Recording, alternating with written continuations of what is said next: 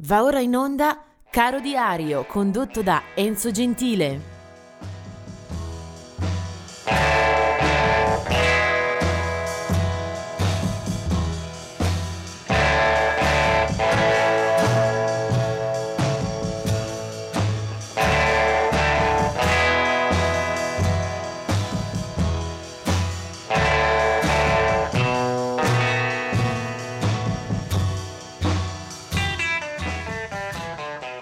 Buon ascolto a chi ha scelto anche per oggi 24 agosto ADMR Web Radio. Eh, siamo arrivati a una data che mi comporta qualche problema, qualche conflitto di interessi perché l'artista da cui parto, eh, morto nel 1978, avrei voluto senz'altro farlo ascoltare e ho già visto che anche nella data di nascita eh, non riuscirò a inserirlo. Mi spiace molto perché Luis prima è stato un, eh, davvero un artista eh, enorme, cioè di grandissimo spessore, eh, la sua influenza ma anche la qualità eh, delle sue interpretazioni, dei suoi dischi eh, rimangono ben nitidi nel tempo. Eh, Luis prima muore a 66 anni in quel di New Orleans eh, ricoverato in una casa di cura già da tre anni.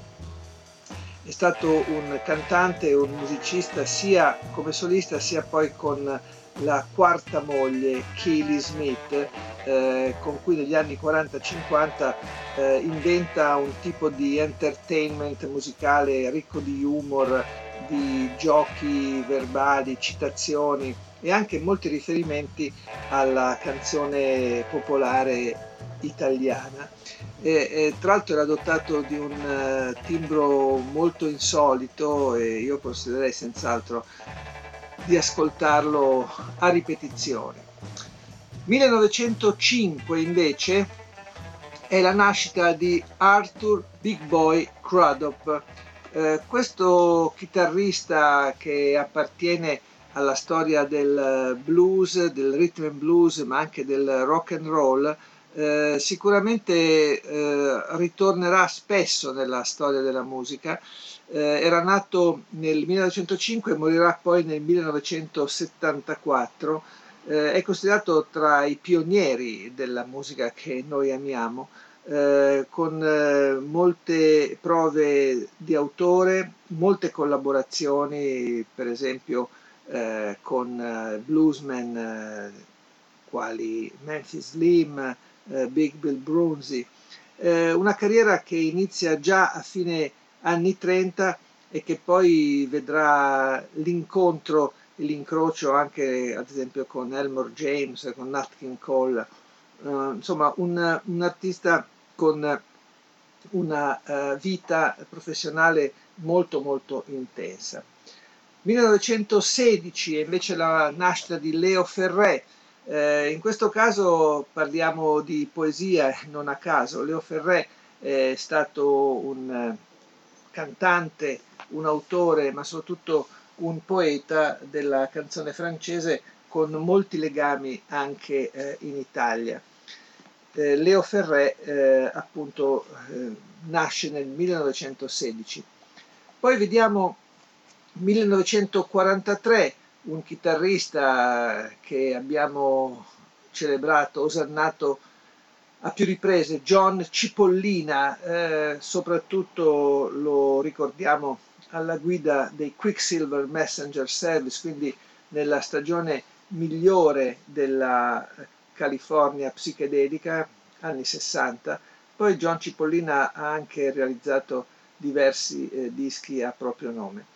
Nel 1945 e Malcolm Duncan della Average White Band. Del 1945 Ken Hensley eh, che eh, partecipa fin dalla prima fase eh, degli Uriah Heep a quella band, eh, è già nel primo disco, eh, Ken Hensley è anche in questo caso una figura di, eh, di, di, di rilievo per il rock britannico con eh, molte incisioni al suo attivo. Eh, del 1948 è la nascita di Jean-Michel Jarre, eh, chitarrista, eh, scusate, tastierista e soprattutto compositore e progettista in campo eh, elettronico, eh, noto anche per eh, alcuni spettacoli magniloquenti di, di grandissimo impatto eh, internazionale, eh, con eh, milioni di spettatori al suo, al suo fianco, eh, dirette televisive, insomma è uno di quelli che ha lavorato molto molto in grande, alcuni suoi album come Oxygen o Equinox che stavano a inizio carriera hanno avuto anche un'ottima risposta di pubblico, compresa l'Italia. Jean-Michel Jarre, tra l'altro, eh, figlio di un eh, ben noto compositore di colonne sonore, Maurice Jarre. Poi del 1951 è invece la nascita di Mike Devosier, eh, batterista delle Heart, gruppo canadese di Vancouver.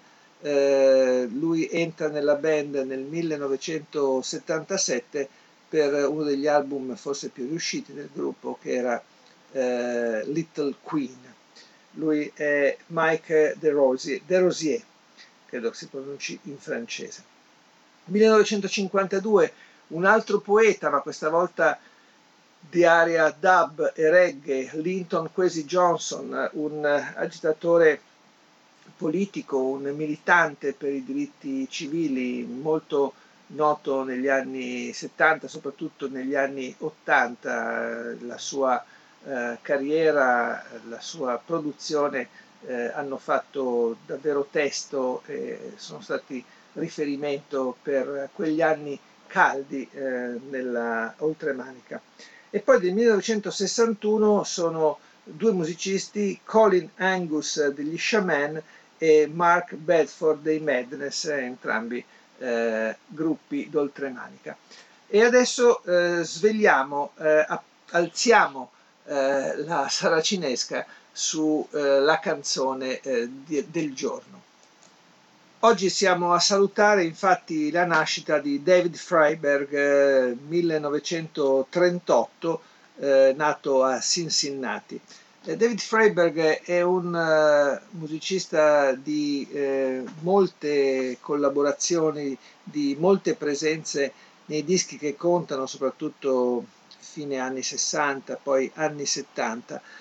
Eh, David Freiberg partecipa alla stagione più incredibile della nostra musica, quella della San Francisco, della California psichedelica eh, è tra i fondatori dei Quicksilver Messenger Service, ma poi entra a contatto con altre famiglie, tra cui naturalmente i Jefferson Airplane, eh, con i quali eh, lavora nel loro ultimo album live, 30 Seconds Over Winterland, bellissimo, eh, da cui poi nasceranno i Jefferson Starship, a cui eh, Freeberg eh, aderisce. Eh, tra le tante collaborazioni eh, io eh, voglio andare a segnalare mh, alcuni dischi a cui eh, David Freiberg eh, partecipa anche eh, come titolare, come contitolare. Ad esempio questo disco del 1973 che si chiama Baron von Talbot and the Chrome Nun eh, dove eh, sfilano un po' tutti i massimi rappresentanti di, della scena eh, dell'epoca. Questo disco ehm, nasce praticamente in contemporanea con 30 Seconds Over Winterland e la partecipazione degli amici eh, è veramente stupefacente. Basta guardare quali sono gli ospiti di questo brano che ho scelto eh, oltre a Paul Kantner e Grace Slick, che appunto firmano insieme a, Freiberg il disco, eh, ci sono anche Jerry Garcia alle chitarre, David Crosby alla voce e poi altri sessionman di questo spessore. È qualcosa di veramente singolare, eh, un album come diversi prodotti di quel momento eh, maestoso che soprattutto vedevano la grande gioia eh, di musica, di suono, di, di convivialità rock. Eh, il brano che apre eh, l'album eh, è firmato anche da David Freeberg, eh, l'altra firma è quella di Grace Slick, si chiama appunto Ballad of the Chrome Nun, la ballata di una suora cromata, eh, 1973, lui è David Freeberg.